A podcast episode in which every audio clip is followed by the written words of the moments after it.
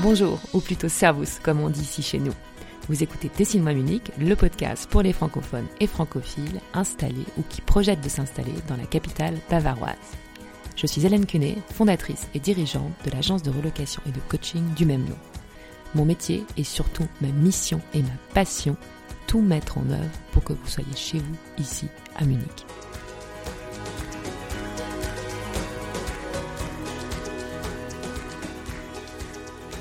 Pour cette deuxième saison, je vous avais promis du changement et on continue donc sur cette lancée. Après un intermède rock, fin août, septembre et la rentrée sont arrivés. Nombre d'entre vous viennent de s'installer dans la capitale et je sais combien ces premières semaines peuvent être difficiles, surtout d'un point de vue administratif. C'est pourquoi, pour vous aider, j'ai un cadeau pour vous. Un guide gratuit dans lequel je vous explique les démarches essentielles à effectuer à votre arrivée pas à pas. Pour le recevoir, c'est très simple, il suffit de vous inscrire sur le site dessine-moi Munich tout attaché.com et vous le recevrez par email. Enfin, si vous avez besoin d'inspiration, c'est maintenant avec le nouvel épisode.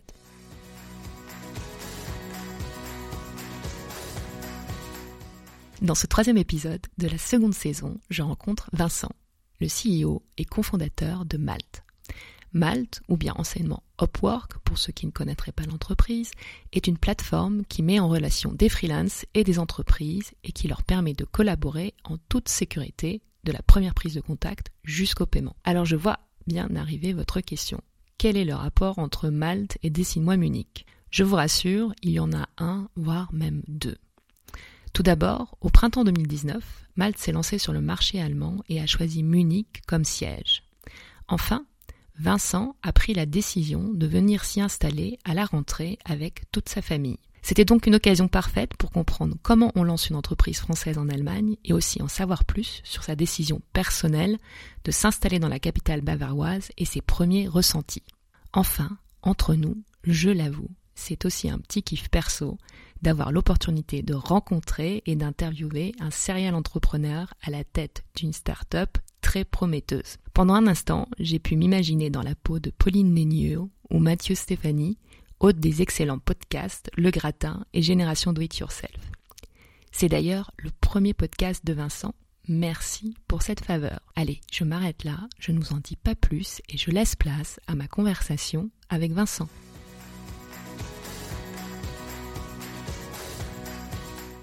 Bonjour Vincent. Bonjour. Je suis vraiment très très heureuse euh, de t'accueillir euh, aujourd'hui. Avec plaisir. Merci de t'être déplacé euh, jusqu'à moi. Mais bon, j'ai appris on est ah voisins. Bah, oui, j'ai dû mettre trois minutes pour venir, donc ça va.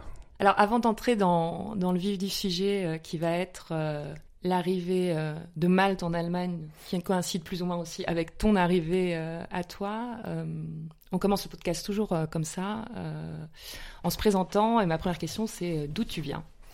Alors là, j'arrive de Paris et je suis, je suis né pas loin de Paris. J'ai grandi là-bas, mais j'ai vécu ensuite pas mal de temps au Mexique. j'ai fait, fait mes études en France à Nice et puis ensuite je suis parti en échange au Mexique. j'ai fait ensuite une coopération, à l'époque un CSNE, pour France Télécom. Et puis ensuite euh, j'ai travaillé pour euh, Telmex qui est une grande entreprise de télécommunications en Amérique latine. Et euh, je suis revenu après en France il y a déjà pas mal d'années avec mon épouse qui elle est mexicaine.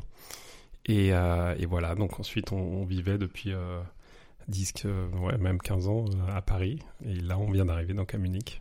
Et pourquoi le Mexique au départ? Pourquoi le Mexique euh, Un peu le hasard à l'époque. Donc j'ai fait une école de commerce, l'EDEC, et puis ils avaient des échanges. Je voulais aller, euh, je voulais aller dans un pays hispanophone. Euh, je voulais aller à, Barcelone, et puis il y avait plus de place. Et donc ils m'ont dit, écoute, il y a le Mexique là, qui vient de s'ouvrir. Il y a deux universités. Je dis, ok, pourquoi pas je pense que j'étais un peu, quand j'étais petit un fan des mystérieuses cités d'or, euh, donc ça a dû m'inspirer. Et puis, euh, et puis j'ai dit, bah écoutez, euh, sur la liste, je vais prendre celle-là un peu au hasard. Et puis j'ai adoré ce pays. je l'adore toujours. J'y garde évidemment donc de la famille, des amis. J'essaie d'y aller à peu près tous les ans.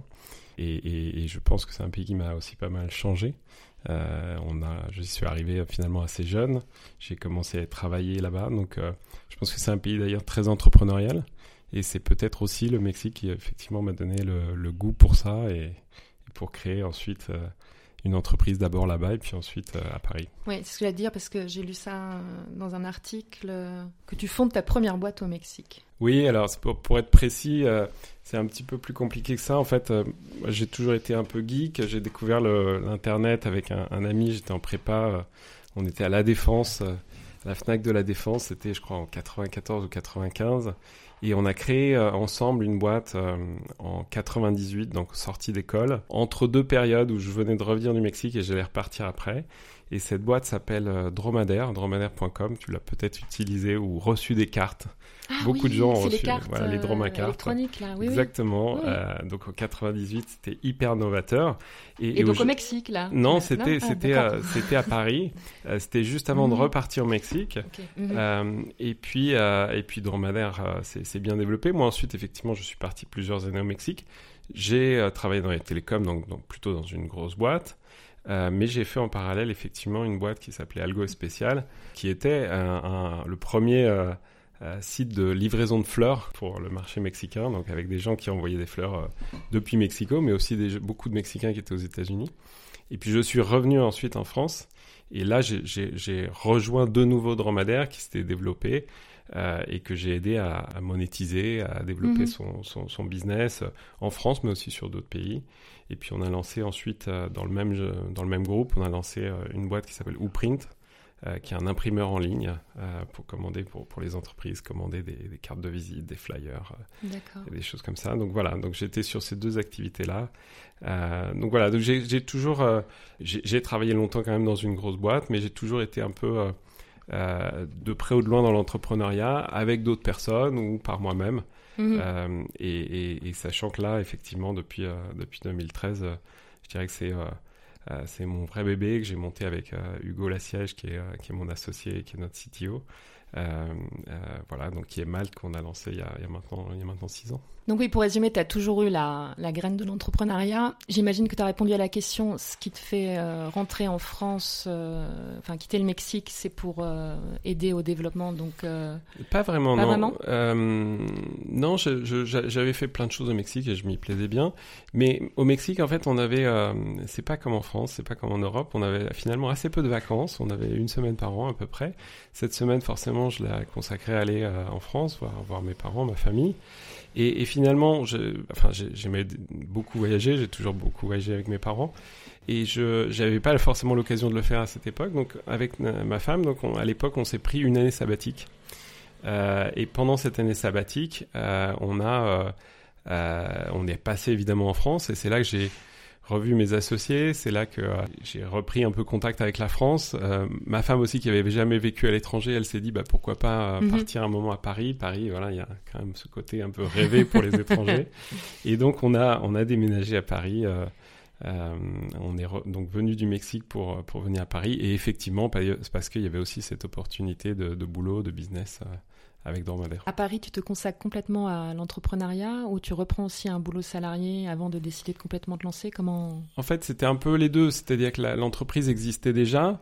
Euh, il y avait déjà euh, deux associés et moi, je les ai rejoints en tant que cofondateur, mais aussi salarié. Donc, on était une, on faisait pas mal de choses. On faisait un peu des, un boulot d'agence aussi pour pouvoir euh, euh, subsister pour pouvoir euh, financer l'entreprise. Et, rapidement, on est euh, Dromadaire qui s'était développé en termes d'audience, avait déjà une audience assez intéressante, et donc il y, y avait il y avait beaucoup de choses que, qui étaient faisables pour pour monétiser. Donc je suis revenu un peu entre deux, c'est-à-dire que mhm. c'était une entreprise où il y avait deux associés, deux stagiaires quand je suis arrivé. Donc finalement j'étais dans une logique d'entrepreneuriat, mais j'étais aussi salarié parce que j'arrivais dans une structure déjà existante. Euh, à l'inverse de, de, Malte, où effectivement, il y a, il y a, six ans, j'ai quitté mon précédent job, et là, je, je l'ai commencé, on va dire, depuis zéro. Et donc, comment ça se passe, là, ce, ce passage? Euh, Tu rentres en, quelle année euh, à Paris, juste pour avoir une idée? 2006, je crois. 2006. la création de Malte, si je dis pas de bêtises, c'est 2013, donc il se passe sept ans. Mm. Oui. comment comment est Malte Comment se passe le bah, Pendant ces temps, j'ai travaillé dans mon entreprise précédente, enfin dans les deux entreprises précédentes, ou Print et Dromadaire. D'ailleurs, c'était assez schizophrène parce que c'est vraiment deux activités totalement différentes. Euh, euh Dromadaire était un média, on vendait de la pub mm. à des agences, à des annonceurs. Euh, à l'inverse, Print est un imprimeur, un, e-commerçant. Et Malte, c'est euh, encore autre chose aussi. Voilà, Malte, c'est encore autre chose. Et avant ça, effectivement, je vendais des fleurs, donc j'ai été fleuriste, j'ai été imprimeur, j'ai été vendeur de, de, publicité ou médias. Euh, et aujourd'hui, je suis dans les ressources humaines. Par contre, le fil conducteur, je pense qu'au-delà de l'entrepreneuriat, c'est vraiment euh, cette connaissance d'internet, du marketing en ligne, mm. du produit en fait, de comment on crée un produit, comment on fait venir une audience, comment on fait venir une offre, une demande. Euh, ça, c'est des choses que j'ai toujours fait finalement. J'ai toujours, même en travaillant, euh, quand je travaillais chez Telmex, euh, grosse entreprise de télécom, j'ai toujours travaillé sur des sujets Internet. Donc ça, c'est effectivement le fil conducteur. Et l'idée de Malte, comment ça se met en place? Eh bien, tout simplement parce que, enfin, moi, je crois que les, les, les, belles histoires, elles se font pas en partant d'une analyse froide d'un marché. elles se font par un besoin. Euh, et tout simplement parce que dans mon expérience précédente, euh, chez Dormadé en particulier, j'ai eu plein de fois l'occasion de me dire mais euh, là j'ai vendu une campagne publicitaire, il me faut deux graphistes pour compléter l'équipe. On avait une équipe, on était une cinquantaine, mais il me fallait des graphistes en plus, des développeurs en plus, donc il y avait des pics d'activité. Et une entreprise, donc on était une PME, une entreprise va pas s'adresser à je ne sais pas Accenture ou à Publicis pour euh, sous-traiter euh, ce qu'elle a besoin de faire euh, pour ses clients. Et, là, je savais évidemment qu'il y avait des gens qui travaillaient en indépendance, c'était beaucoup moins fréquent il y a dix ans. Mais je me disais, il, faut, pouvoir les trouver. Alors, il existait des plateformes. il existait des plateformes internationales, anglo-saxonnes surtout, mais qui finalement ne correspondaient pas à ce que je recherchais. Moi, je recherchais vraiment une logique plus locale où la personne vient vraiment travailler avec les autres membres de l'équipe, va peut-être ensuite travailler euh, de, chez lui ou chez elle ou depuis un, espace de coworking ou autre, mais viennent vraiment travailler avec le reste de l'équipe.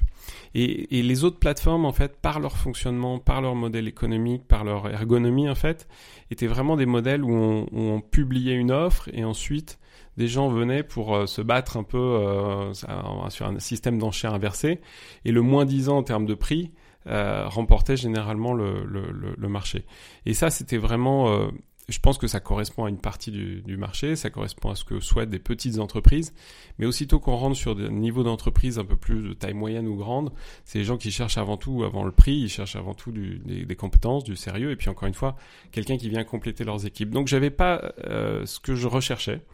Donc j'avais ça en tête et je me disais c'est incroyable quand même que ça n'existe pas. Et puis, euh, il s'est passé quelque chose aussi euh, dans ma vie perso, on va dire. Euh, Airbnb, en, qui, qui, est né en 2008, je crois. ouais, 2008. en 2009, juillet 2009, moi, je vois une pub sur Facebook. Et c'était en anglais, je crois d'ailleurs. C'était compléter vos revenus, louer votre chambre, mmh, voler mmh. votre canapé, etc. Et je, je, clique dessus et puis je m'inscris et je me dis c'est marrant ce truc, je vais tester. Et puis je reçois un couple du Texas euh, genre une semaine après, puis c'était hyper sympa. C'était une autre époque d'ailleurs Airbnb, c'était vraiment nous on était là d'ailleurs, enfin on louait une, la chambre qu'on avait en plus. Euh, on, on, est sorti euh, le, ensemble, ensemble le soir pour mm. aller dîner. Enfin c'était c'était un peu différent. Et puis euh, deux semaines encore après, euh, je suis contacté par l'équipe Airbnb des États-Unis qui me disent voilà on vient pour la première fois en France est-ce que on peut dormir chez toi? Parce ah, que c'était mmh. c'était une start-up, enfin c'était rien à voir avec ce que mmh, c'est mmh. aujourd'hui. C'est ils avaient levé un petit peu d'argent, mais mais ils étaient sept et, ils viennent chez moi et là on a vraiment sympathisé. Pareil, on est sorti, enfin c'était vraiment très cool.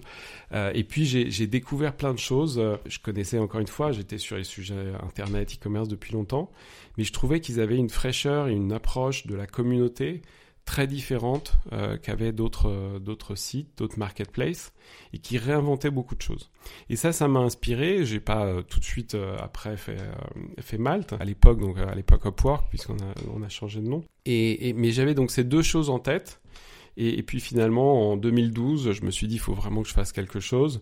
Euh, je me suis mis à la recherche d'associés, donc j'en ai trouvé deux. En fait, je cherchais un CTO, donc une personne technique, ça aussi, c'était un apprentissage de mes expériences précédentes. C'était que soit on peut être limité par la taille du marché, mais on est aussi avant tout limité par qui sont nos associés, avec qui on crée la boîte, et quelles sont les compétences que l'on a. Et pour moi, c'était clé que j'ai toujours travaillé avec des développeurs, je, je, je, sais travailler avec eux, mais je voulais vraiment quelqu'un qui, qui vienne avec moi, non pas à qui je donne, on va dire, un cahier des charges et puis qui exécute, mais qui vraiment qui, qui s'associe avec moi et avec qui on le, on le crée ensemble.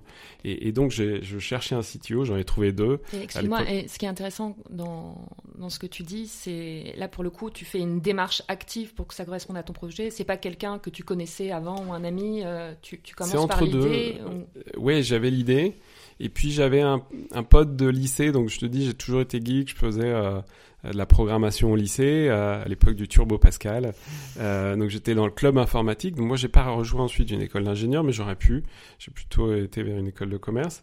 Mais j'ai toujours été intéressé par ces sujets. J'ai repris contact avec un ami euh, qui travaille chez Google maintenant, qui est un, qui est un développeur un peu star en France, euh, parce que dans, ces communautés-là, voilà, il y a, vraiment des, des, stars, des influenceurs. Euh, David Gageot et, David, avec qui je me disais, il faut qu'on fasse un truc ensemble. C'est quelqu'un d'hyper smart, etc. J'aimerais travailler avec lui. Lui était pas forcément à ce moment-là avec l'envie de, créer quelque chose, mais m'a présenté mes associés.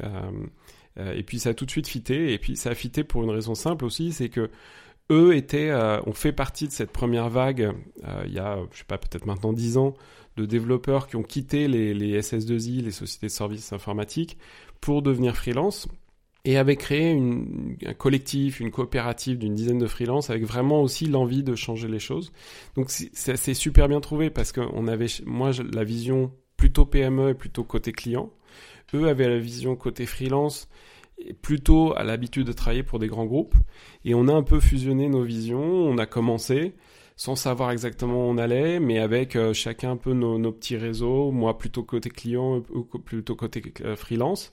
Et puis ça a commencé, la mayonnaise a commencé à prendre. Et là, euh, quelque part, on s'est tous convaincus qu'il fallait y aller beaucoup plus fort. On s'est rendu compte aussi qu'on était sur un marché qui est gigantesque qui est le marché, en fait, si on prend de façon un peu large, c'est le marché du conseil, le marché des prestations intellectuelles, et en particulier du, le, consulting IT, qui est un marché de 300 milliards en Europe qui est totalement transformé. C'est pas nous qui le transformons, c'est le fait que les gens aujourd'hui qui étaient salariés dans l'entreprise comme euh, IBM, Accenture euh, ou des beaucoup plus petites, euh, choisissent de devenir euh, indépendants, développeurs, indépendants graphistes, indépendants à communication. Et, c'est une opportunité, effectivement. On s'est rendu compte à ce moment-là, on s'est dit, bah, il y a vraiment un truc qu'on peut faire qui est, énorme. Et en plus du fait d'être sur un marché, sur un business qui potentiellement peut être très gros, vraiment accompagner un, changement, un mouvement de société où, ces freelances ont vraiment en plus ce besoin de, travailler directement avec des clients, de pouvoir ouvrir leur, leur possibilité de, de, clients avec lesquels ils peuvent travailler, de pouvoir être sécurisés sur les paiements, etc. Donc c'est là où effectivement la mayonnaise, comme je te disais, a tout de suite euh, bien pris. Euh, J'ai lu une citation dans la tribune. Notre succès vient du fait qu'on a su inverser le système et intégrer les codes des sites de rencontre dans le recrutement. Est-ce que tu peux nous en dire un petit peu plus? Oui, alors on a, on a effectivement inversé le système. Donc comme je te disais, le système était très basé sur une offre que l'on postait. On disait voilà, je cherche un graphiste pour faire ça. Et ensuite des gens qui viennent répondre à ça. Pourquoi? Parce que le monde des RH, le monde de l'emploi, c'est un peu structuré comme ça, avec un mode en annonce. Mais même dans l'emploi traditionnel, le mode annonce finalement fonctionne assez peu et de moins en moins. Et finalement, on a toujours besoin de, chasseurs de tête, on a besoin d'aller chercher les gens, on trouve les meilleurs profils par réseau. Euh, et puis les chasseurs de tête eux-mêmes ou les, entreprises utilisent LinkedIn pour, aller, pour les chasser directement. Donc finalement, sur le freelancing, c'est encore plus vrai. Et ce qu'on a fait, c'est qu'on a vraiment inversé, où c'est un moteur de recherche en fait. Donc si on reprend la comparaison avec Airbnb, c'est un peu pareil. Euh, C'est-à-dire qu'on va mettre, euh, je sais pas, développeur iOS sur Munich. Et là, on va avoir des profils et on va les contacter directement. Et c'est ce que veulent les entreprises, en fait. Ils veulent quelque chose de très simple. Et les entreprises, qu'on, surtout qu'on cible, c'est des gens qui savent exprimer leurs besoins, qui savent dire, voilà, il me faut un développeur iOS. Donc, quelque chose d'assez précis. Et qui vont voir les profils et en voyant les profils, vont dire, ah oui, c'est cette personne-là ou ce type de personne-là qu'il me faut. Ils vont en général, en moyenne, en contacter trois. Donc, effectivement, on a, on a inversé les choses par rapport à comment ça existait. C'est ce qu'on appelle une search marketplace. Mm-hmm. C'est comme euh, Drivey, comme Airbnb, comme, euh, comme beaucoup d'autres. Ça ressemble aussi à beaucoup de, sites euh, e-commerce quelque part où on montre les choses et finalement c'est la meilleure façon de, euh, de faire en sorte que les gens aient, envie de, bah, de, se connecter, d'acheter, etc. Et puis pourquoi la rencontre? Bah oui, ce qu'on fait, c'est un peu du matchmaking, c'est un peu de la rencontre entre deux personnes, donc il y a un côté très humain là-dedans. Mais c'est vrai qu'on s'inspire pas mal. Euh, euh, on a toujours regardé, euh, par exemple, Mythic, mhm. Tinder, etc. On s'est dit, il y a des choses effectivement similaires là-dedans. C'est assez rigolo. Notre notre CPO, donc Chief Product Officer, qui est arrivé il y a un an, euh, était le CPO de Mythic. Euh, donc euh, effectivement, tu vois, il y a, y a, toujours un peu ce, ce, lien avec la rencontre et on fait souvent, euh, on fait souvent la comparaison. Hein. Euh, il y a un système de recommandation aussi? Tu peux laisser un avis? Ouais. Ça, ça, doit sécuriser aussi les gens. Et au niveau du, du, paiement, vous fonctionnez aussi comme Airbnb, c'est-à-dire que vous êtes tiers de confiance. C'est ça, c'est un marché où, enfin, ce que font les marketplaces en fait, en général, toutes les marketplaces, elles, elles sont là pour pour installer de la confiance là où il n'y en avait pas ou mm, où il y en avait difficilement. Et pour aussi, euh, je dirais, rendre simple les choses pour les deux parties. Donc oui, euh, ce que l'on a euh, apporté au, marché là aussi, au-delà du matchmaking entre l'offre et la demande, c'est ensuite le fait que les, les, freelances, lorsqu'on a commencé, c'est assez rigolo, ils demandaient des acomptes souvent à leurs clients. Et l'acompte, ça, ça fonctionne pas très bien parce que tu demandes 20 ou 30%, euh, si le freelance fait rien, euh, derrière le, client a perdu 20 ou 30%. Et, à l'inverse, euh, si, si le, freelance fait tout et que le client paye pas, bon bah il se retrouve avec juste 20-30% de payé. Et, et, nous, ce qu'on a apporté au marché, en particulier lorsqu'on travaille avec des clients PME, c'est que l'entreprise provisionne le montant en début de mission.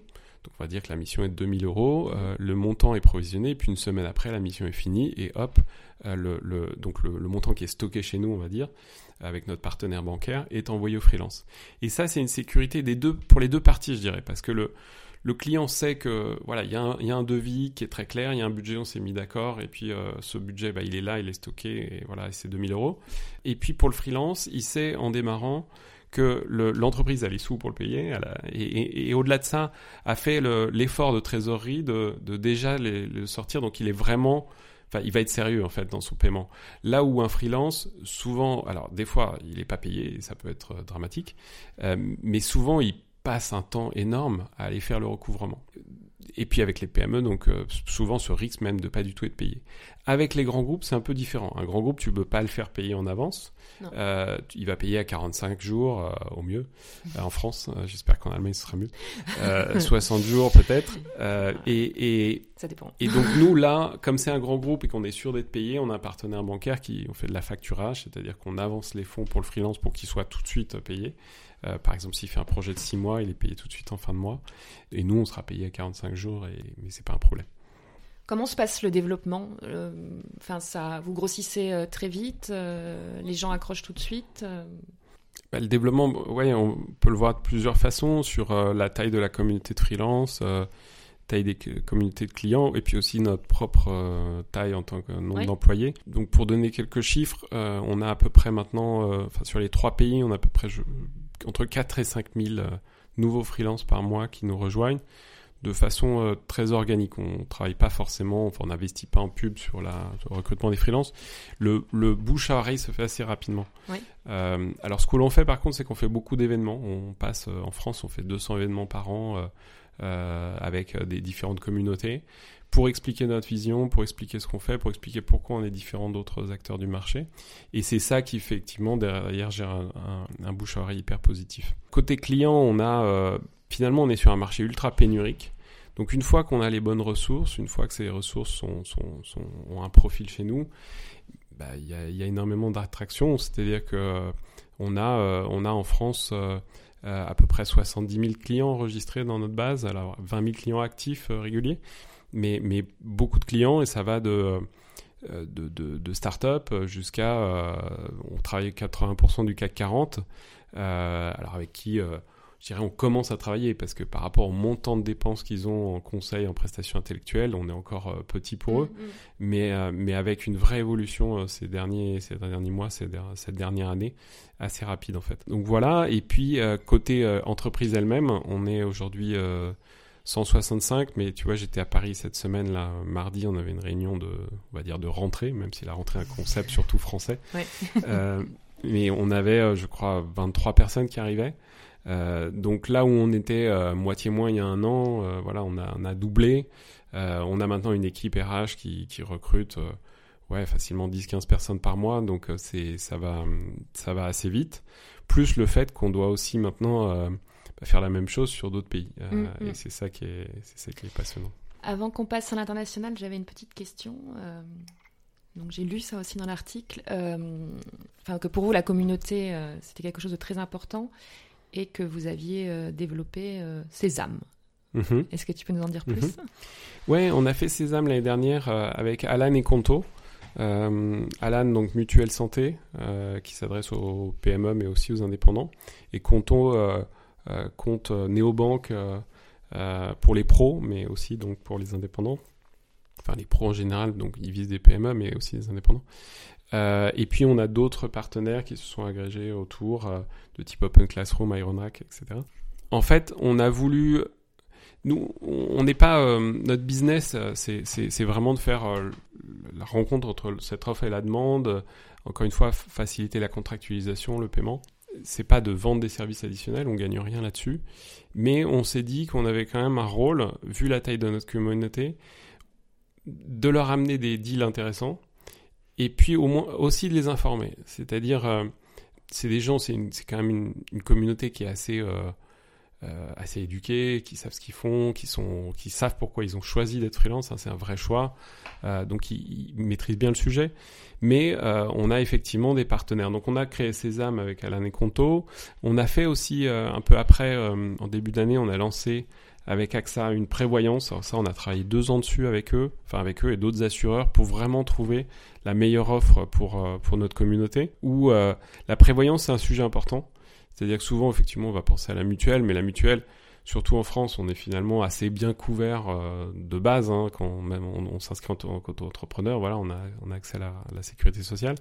Euh, donc c'est important d'avoir une mutuelle, mais la prévoyance, je pense, c'est encore plus important parce que euh, même si on se dit, bah, pour moi ça va bien, je vends plein de missions, je suis en mission un an là chez, un grand compte, je facture 800 euros par jour, très bien, et je suis data scientist et il n'y a pas, il a pas de chômage sur mon marché.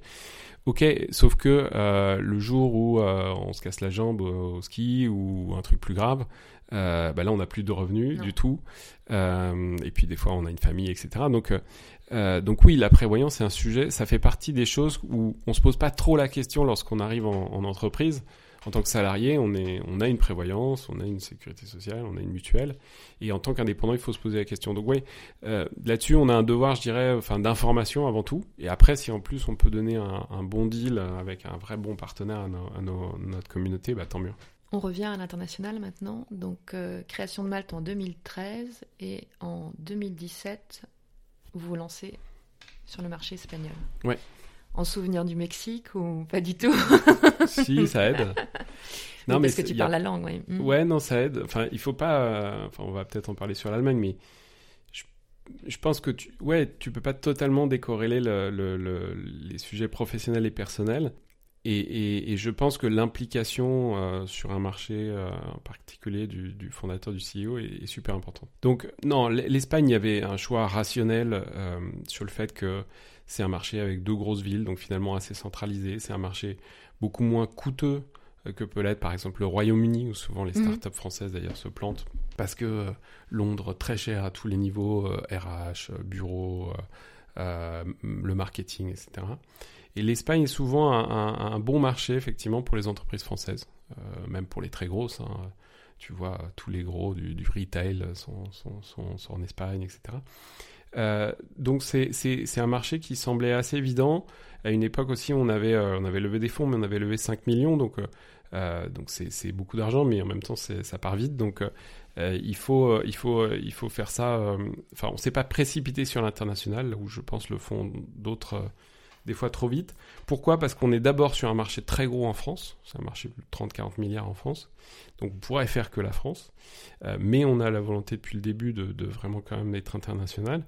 Et donc on a lancé l'Espagne euh, parce que euh, c'était un bon marché pour effectivement ce qu'on appelle tester notre playbook international, c'est-à-dire tester notre le fait de de lancer sur un autre pays, bah, c'est pas toujours euh, la même chose que lancer dans son propre pays. Et le faire en Espagne, pour les raisons que j'ai évoquées, et puis effectivement parce que euh, je parle espagnol, donc c'est quand même dix fois plus simple. Quand tu recrutes quelqu'un, tu, vas te comprendre, etc. bah oui, ça a joué. Et donc, on a lancé l'Espagne il y a à peu près deux ans, où il y a aujourd'hui une communauté de 15 000 freelances, où on, a, on commence à avoir plusieurs milliers de clients, y compris des grands comptes.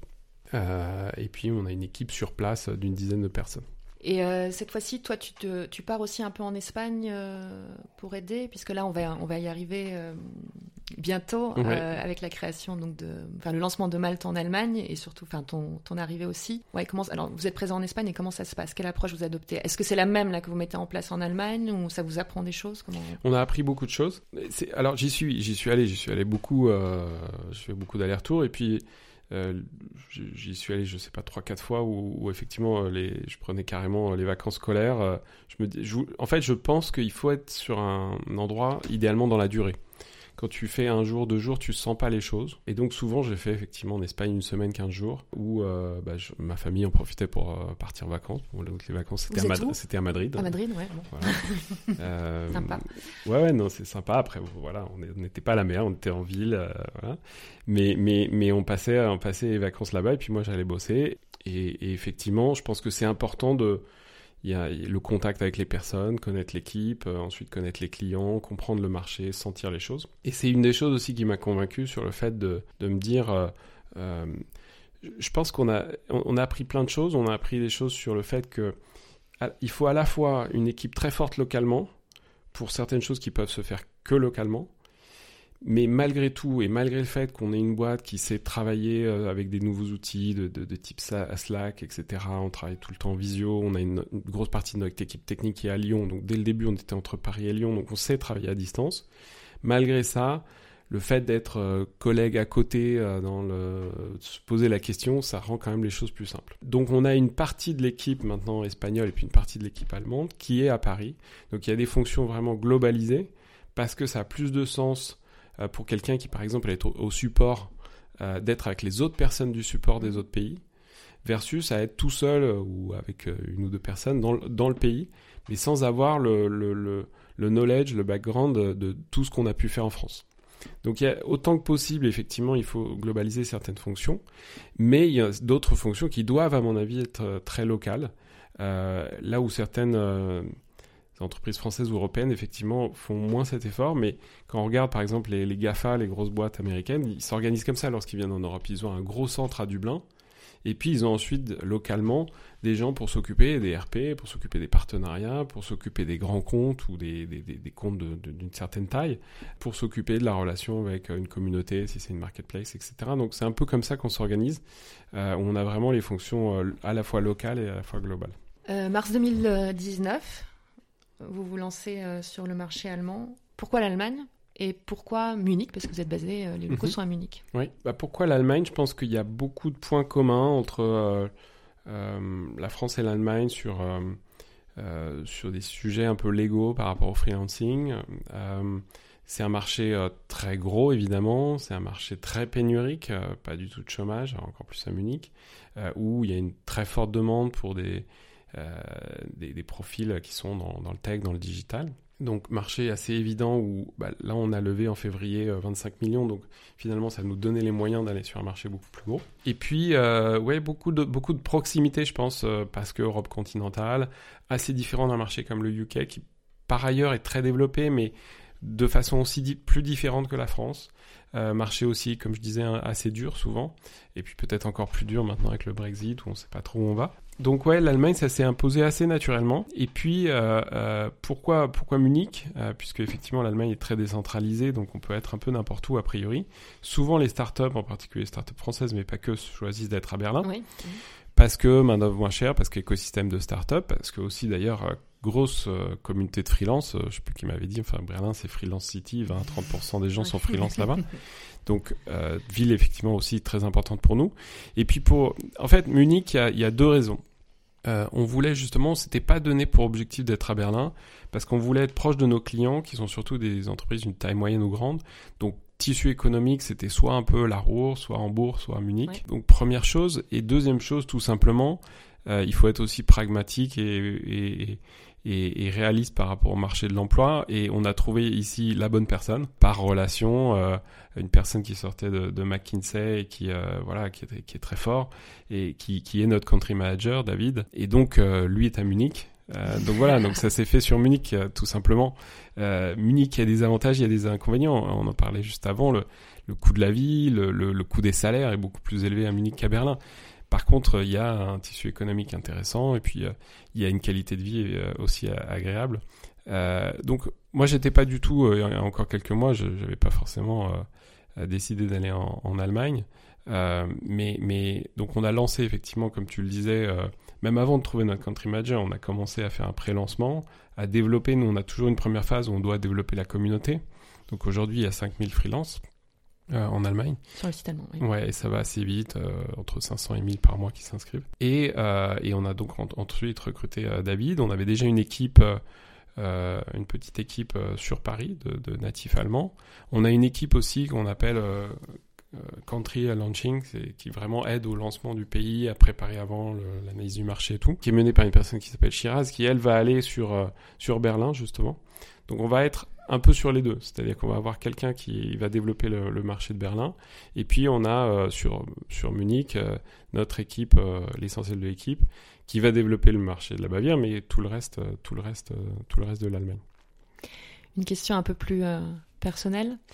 Donc j'ai lu ton article que tu as publié récemment où mhm.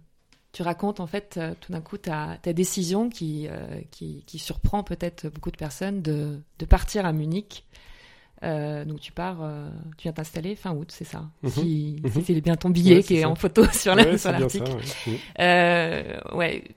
D'où vient l'idée? Comment tu prends la décision? Parce que bon, tu as une famille mhm. aussi, donc c'est pas toi qui pars tout seul, puisque tu as amené tout le monde avec toi. Bah, ça s'est fait progressivement, enfin progressivement, et puis c'est quelque chose. Donc nous, on a des investisseurs. Les investisseurs, c'est pas seulement des gens qui, qui mettent de l'argent dans une boîte, c'est des gens avec qui on a ce qu'on appelle un board, un conseil d'administration tous les deux mois environ hein, chez nous, euh, et avec qui j'échange énormément, euh, toutes les semaines quasiment, enfin, pas forcément avec tous, mais euh, avec au moins l'un ou l'une d'entre eux. Et c'est des gens qui ont vu beaucoup de boîtes, qui ont vu beaucoup de situations, qui m'ont mis aussi en relation avec d'autres entrepreneurs. J'ai discuté avec des, gens qui ont très très bien marché, le, le, lancement de leur boîte a très bien marché en, en Allemagne, d'autres pour qui au contraire ça n'a pas fonctionné. Et la reco, euh, très souvent, assez forte, en fait, c'est euh, c'est un marché qui est gros, c'est un marché qui est compliqué, c'est un marché aussi qui a besoin, euh, au niveau des clients, au niveau des candidats qui vont rejoindre l'équipe, qu'on montre qu'on y croit vraiment. Et, tout simplement parce que, par exemple, si on prend les candidats, enfin, le marché est, assez tendu en termes d'emploi. Donc, je comprends parfaitement que quelqu'un qui qui se dit le problème n'est pas que ce soit une boîte française, espagnole ou je sais pas quoi, c'est que ce soit pas une boîte allemande, c'est est-ce que cette boîte vient vraiment pour faire quelque chose de sérieux en Allemagne?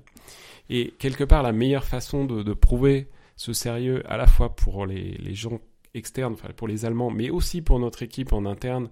Nous, on a une équipe produit qui développe notre plateforme et qui doit l'adapter à l'Allemagne, à des différentes législations, systèmes de paiement, etc. Et, et, quelque part, pour marquer un peu le coup, euh, je pense que c'est la meilleure, la, la, meilleure façon. Ensuite, comme je te disais sur l'Espagne, c'est, euh, j'ai, vu que voilà, sentir les choses, euh, vivre.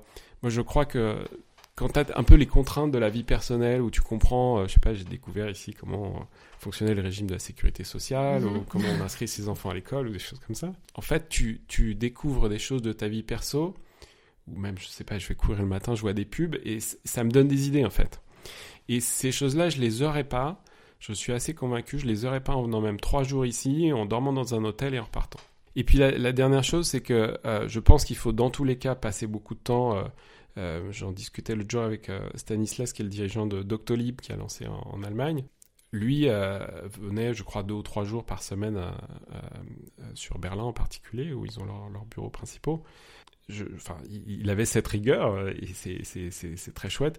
Je pense que c'est quand même très compliqué parce que quand tu as 150 personnes à Paris, tu as toujours plein de réunions, tu as toujours des clients, tu as toujours des conférences, tu as toujours des événements où tu es, happé un peu par les choses. Et donc, euh, tu vas toujours repousser le fait d'aller euh, d'aller d'aller voyager, que ce soit à Madrid ou que ce soit à Munich. Au moins, le fait d'être ici, d'y passer mes week-ends, d'avoir la famille, ben, j'y suis obligé d'y être et c'est plutôt l'inverse que je fais. C'est je vais pour l'instant un peu trop à Paris. Enfin, j'y passe trois jours par semaine et deux jours ici, plus le week-end.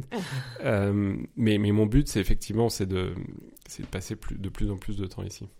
Comment ça se met en, en place ton départ? Donc, euh, j'imagine là, comme euh, comme tu as des enfants, euh, t'attends la, enfin, la rentrée ou l'été, c'est plus propice pour tout organiser. Enfin, tu prends ta décision euh, quand et comment tu mets ça en place euh, concrètement? Oh, J'ai dû décider, je sais pas, en mai, je crois. Concrètement, euh, moi j'étais déjà venu pour le boulot, mais je connaissais pas vraiment la ville. J'étais venu comme ça en mode boulot.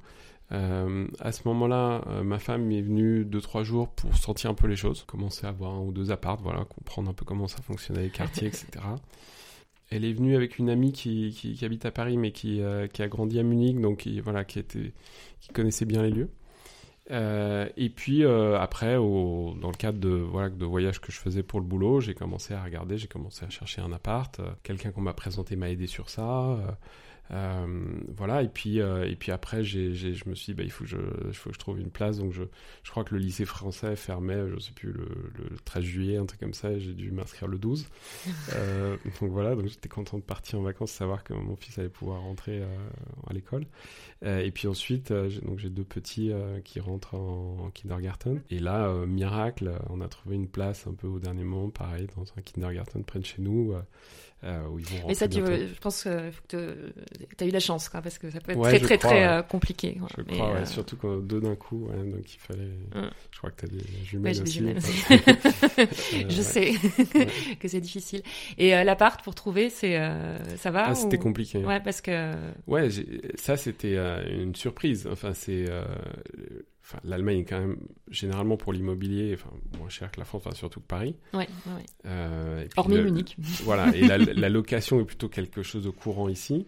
Et Munich, euh, bah, oui, c'est le même prix que Paris. Enfin, aujourd'hui, enfin, ça dépend où évidemment, mais dans, dans, je, je voulais pas être trop loin du centre parce que plusieurs raisons. Enfin, c'est, c'est, je voulais, euh, je, voilà, je vais souvent à l'aéroport, donc euh, je voulais que ce soit simple d'accès. Euh, et puis je voulais arriver, euh, ne parlant euh, ni mon épouse ni moi allemand, voilà, dans un endroit un peu plus, peut-être plus vivant, plus international, Ouais. où ce serait facile de rencontrer du monde.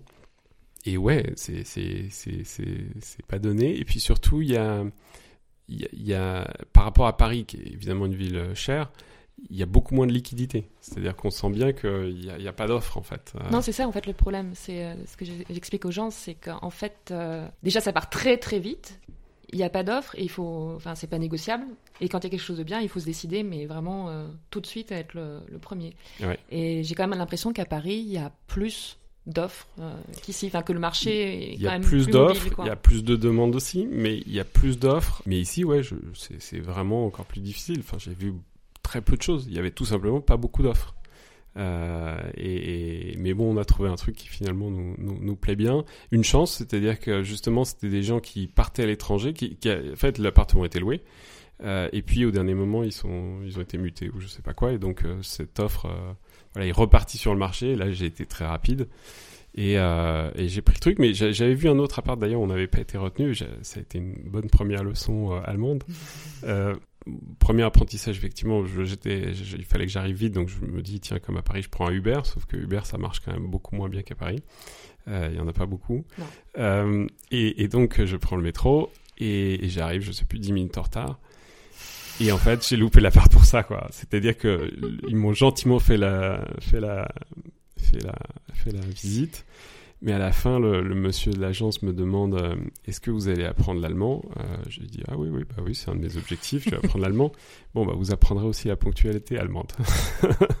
ok, d'accord, sympa. Et je pense le soir, euh, quand il nous a dit qu'on n'était pas retenu, je pense qu'effectivement, c'était pour ça.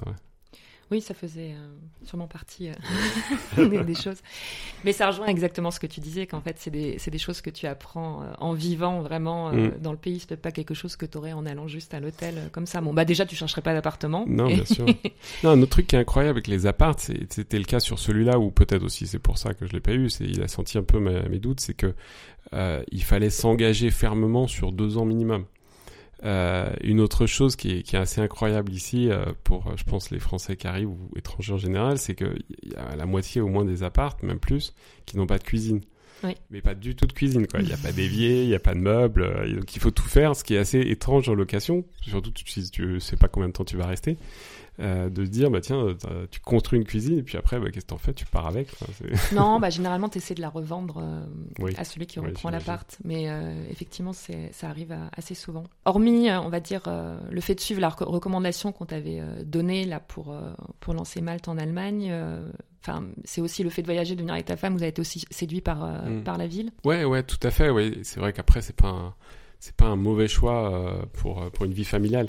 Euh, et, là aussi, en discutant avec des gens, c'est euh, dans une logique pro et business, c'est un bon choix, mais c'est aussi un très bon choix perso. Euh, c'est une ville, même quand on est en centre-ville, c'est pas, c'est pas, c'est assez différent de Paris. Effectivement, c'est beaucoup moins dense.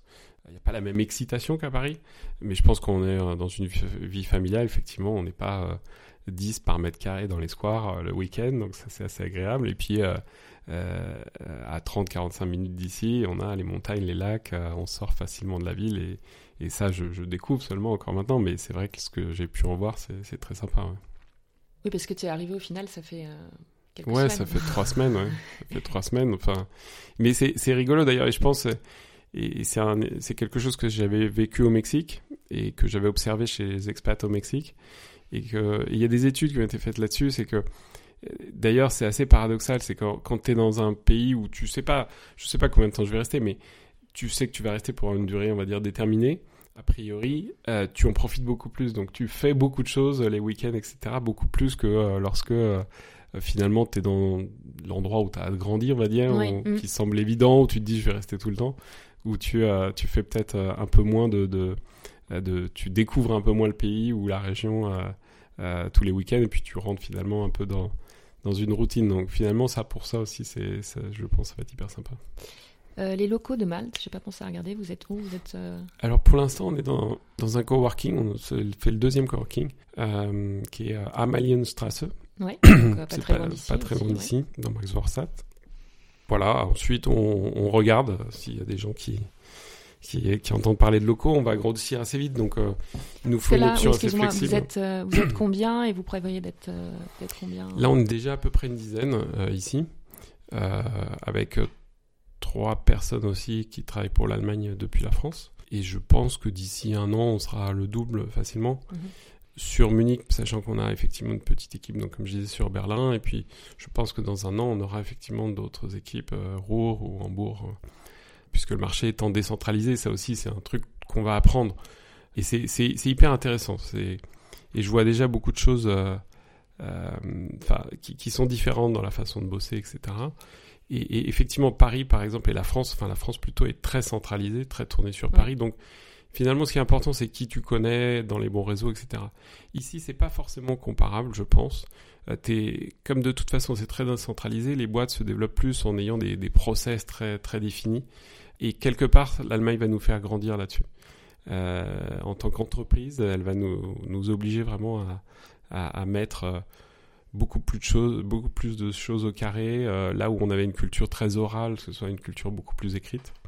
Donc ça, ça, ça c'est top. Donc ouais, donc au niveau de nos niveaux, aujourd'hui une dizaine, et puis ouais, dans un an, 20, 25. Euh, parmi ces personnes, c'est euh, c'est des Français ou vous avez aussi des Allemands? Parce que j'imagine que. C'est que des Allemands. C'est que des Allemands, ouais. Euh, oui, je réfléchis. Enfin, c'est que des Allemands. on a une personne qui, est, qui est turque, qui arrive d'Italie, qui parle pas allemand, enfin, qui, qui, qui apprend l'allemand en ce moment. mais, mais non, non, sinon c'est des natifs allemands ou, ou autrichiens. Enfin voilà, mais c'est. Mais euh, vous communiquez en, anglais, donc j'imagine pour l'instant. Est-ce que tu sens euh, que c'est quand même important de maîtriser euh, la langue? Ouais, non, bien sûr. ça, c'est une des limites où je me sens un peu des fois comme un enfant, quoi. Enfin, c'est autant en Espagne, c'est hyper simple pour moi. Je suis bilingue espagnol. autant ici, alors à la limite, c'est moins grave de ne de, de, de, pas parler l'allemand qu'en Espagne, pas parler l'espagnol, parce que les Allemands parlent extrêmement bien anglais. Euh, donc euh, je pense que aussi je vais moi-même m'améliorer en anglais. Enfin, je suis en train de m'améliorer en anglais parce que je voilà, je travaille beaucoup plus en anglais.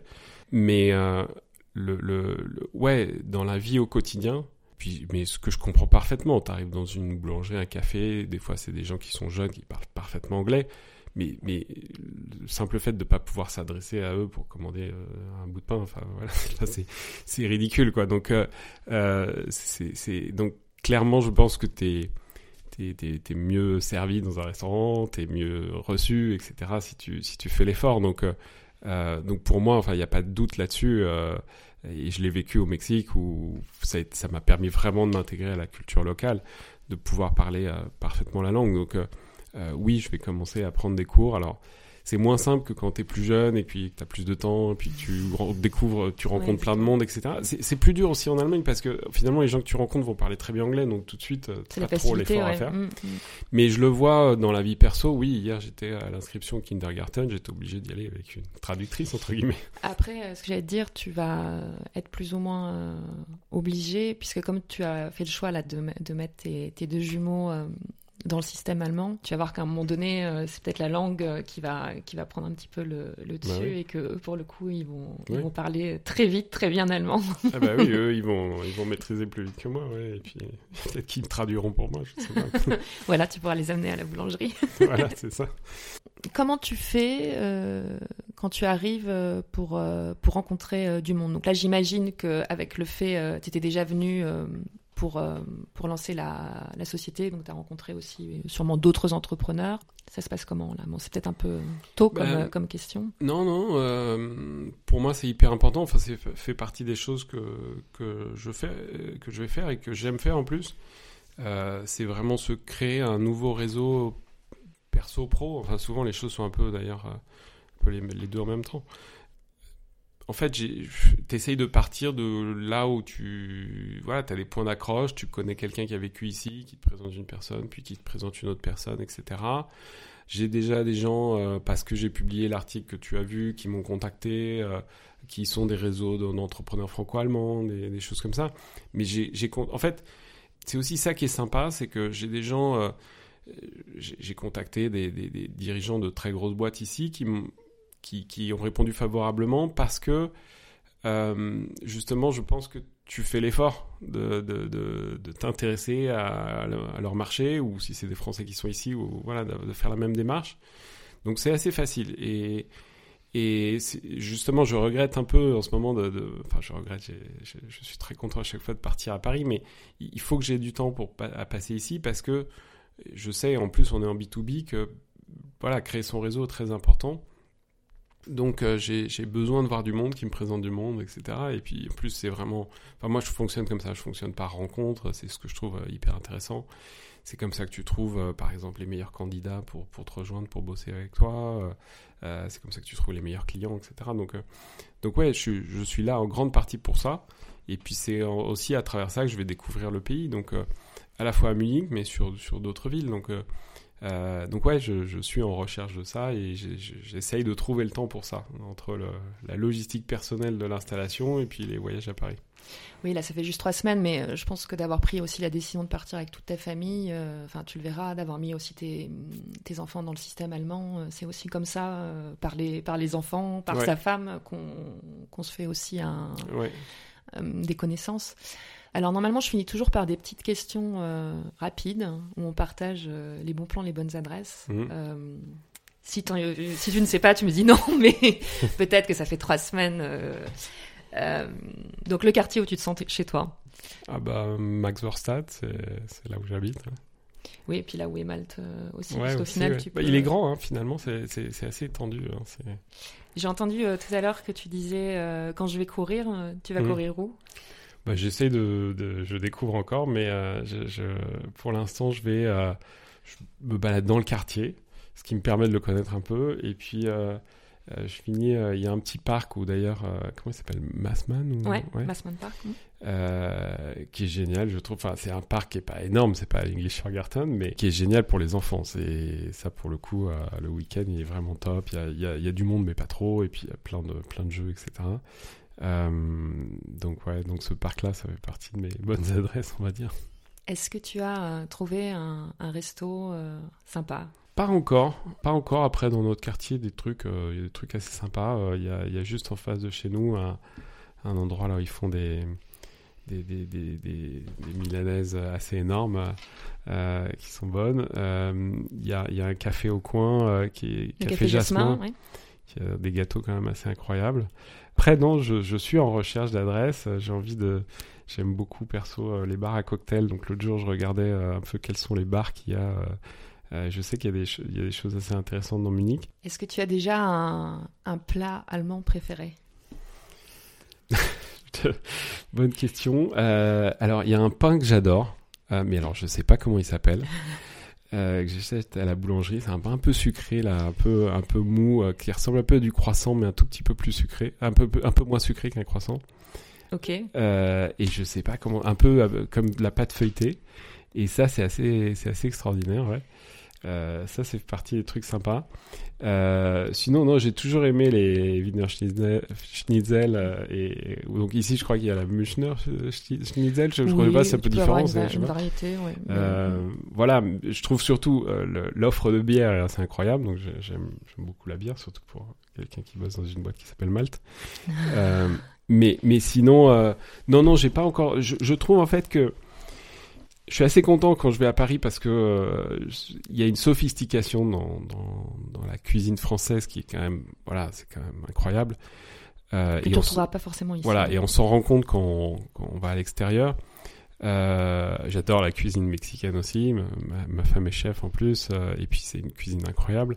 Euh, je retrouverai pas ça ici, je sais. Par contre, je pense que en rapport qualité-prix puis en qualité des produits, je pense qu'il y a des choses assez sympas.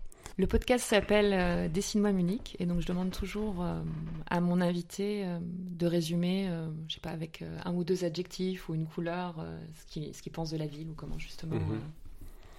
Bah, je, en fait, c'est peut-être pas l'image qu'on a de l'Allemagne de l'extérieur, mais et puis on est en été aussi en ce moment, donc mais je dirais assez coloré. et ça, ça m'a surpris. Enfin, dans la rue, qui est, enfin, ce que je vois depuis ma fenêtre, les immeubles, je sais pas, j'ai un immeuble euh, en face, il y en a un bleu, un rouge, un jaune. Euh, il y a un côté sur, qui, est surprenant, qui est presque le nord de l'Italie en fait. Euh, finalement, c'est le sud de l'Allemagne. Et ouais, assez coloré, plus le vert. c'est, voilà, par rapport à Paris, c'est beaucoup moins gris, beaucoup plus vert. avec ces, grandes poches de parc, évidemment l'Englischer Garten, mais voilà, beaucoup plus d'herbe en général. Euh, et puis sinon, euh, sinon calme. Enfin, et je pense que pour beaucoup de gens qui viendraient de villes plus petites, ils trouvent ça déjà très bruyant, etc. Mais pour moi, très calme. Oui, mais quand on a le référentiel parisien. Euh. ouais, très calme. Et quelque part, je pense que. Enfin, je le vois, j'arrive à Paris, puis alors j'arrive gare du Nord, je, mm, mm. prends j'arrive de l'aéroport, je prends le RER gare du Nord. Enfin voilà, c'est une explosion, il y a une excitation et c'est une énergie. C'est un peu comme quand on part de Paris, quand on va à New York, quoi. On passe encore un, step au-dessus. Euh, par contre, ici, je pense que c'est justement euh, aussi un de mes objectifs, peut-être euh, pro et perso, c'est de pouvoir prendre un petit peu de recul sur une boîte qui a beaucoup grossi, qui est maintenant staffée avec, avec des dirigeants de très bon niveau, de pouvoir aussi prendre le recul et réfléchir. Et je pense que c'est un contexte qui s'y prêtera pas mal aussi. Si, tu avais une baguette magique, euh, qu'est-ce que tu aimerais, euh, enfin où est-ce que tu aimerais être et où est-ce que où est-ce que tu aimerais que Malte soit dans un an? Ah, dans un an. Euh, bah écoute, j'aimerais vraiment qu'on ait réussi à faire de Malte. D'ailleurs, on a une GmbH, donc c'est vraiment une entreprise locale allemande. qu'on ait vraiment réussi à faire de, Malte une entreprise allemande en fait, dans le sens où où on est euh, pour les freelances allemands, pour les clients allemands, on est euh, vraiment perçu comme euh, une solution et une entreprise qui vraiment leur a apporté quelque chose, qui a compris leurs besoins, qui a compris le pays, qui s'y est adapté, avec une équipe très forte, plus nombreuse, comme on, en parlait, donc, et qui soit sur plusieurs, plusieurs villes en Allemagne, qui parce que le territoire, donc, comme on disait, est très décentralisé, donc tu es obligé de passer par, ça, par là. Je pense que tu peux pas faire l'Allemagne à moitié. Tu es obligé d'y aller sérieusement et d'investir beaucoup. Euh, d'où le fait qu'on a fait cette levée de fonds. Euh, donc ouais, réussir l'Allemagne, ça voudra dire beaucoup de choses. je serais très content pour, pour l'Allemagne. Je, sais que l'équipe allemande, voilà, c'est vraiment son, son envie. Ils ont envie de cartonner ici. Euh, et puis, ça voudra dire aussi que c'est les deux gros pays quand même, la France et l'Allemagne. L'Espagne pour nous commence à, bien décoller et ça c'est top, mais c'est vrai que voilà quand on parle du couple franco-allemand en politique, en économie, c'est une, c'est une réalité et c'est une fois qu'on est très gros sur ces deux pays et si on a réussi l'Allemagne en plus qui est encore une fois ce pays décentralisé de où on doit être très bon en termes de process, ça voudra dire qu'on sera capable d'aller ailleurs. Euh, et d'aller ailleurs beaucoup plus vite. Donc euh, c'est aussi pour ça que je viens, c'est parce que si on réussit l'Allemagne, moi je vais pas aller dans chaque pays où on ira après, euh, c'est parce que, euh, enfin, je pense pas. Euh, ne jamais dire jamais. on aime bien voyager, mais quand même, c'est qu'on aura vraiment évolué et qu'on on sera prêt pour aller encore beaucoup plus loin. Ok.